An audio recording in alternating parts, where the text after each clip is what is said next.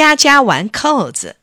有一天晚上，佳佳看见妈妈身边放着一个纸盒，打开一看，里头有各式各样的小扣子。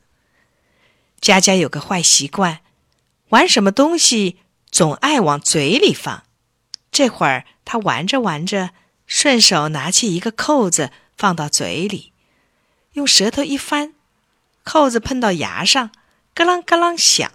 他觉得这样真有趣儿。佳佳正玩得高兴，忽然听见小弟弟在外屋叫他，他应了一声，不料嘴里的扣子一下子咽下肚子去了。佳佳立刻觉得嗓子给卡住了，他难过的啊啊直叫。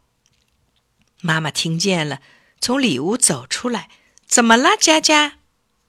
可佳佳光是呼呼的喘气，一句话也说不出来。妈妈立刻带佳佳上医院去。到了医院，医生挺和气的对佳佳说：“小朋友，你是把扣子咽到气管里去了，不要急，我帮你拿出来。”佳佳点了点头，她憋得可难受了，真愿意让大夫赶紧把这倒霉的扣子拿出来。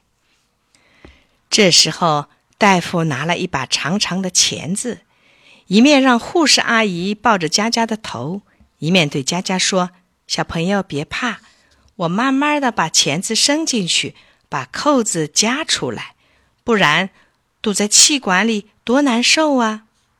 过了一会儿，佳佳觉得有一样东西从嗓子里滑了出来，立刻就能喘出气儿来了。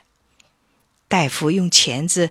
夹着扣子送到佳佳眼前，说：“瞧，就是它卡在你嗓子里呢。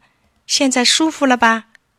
佳佳含着眼泪笑了，妈妈也乐了，直向大夫和护士说：“谢谢，谢谢。”大夫说：“小朋友，下回别再把东西放在嘴里玩了。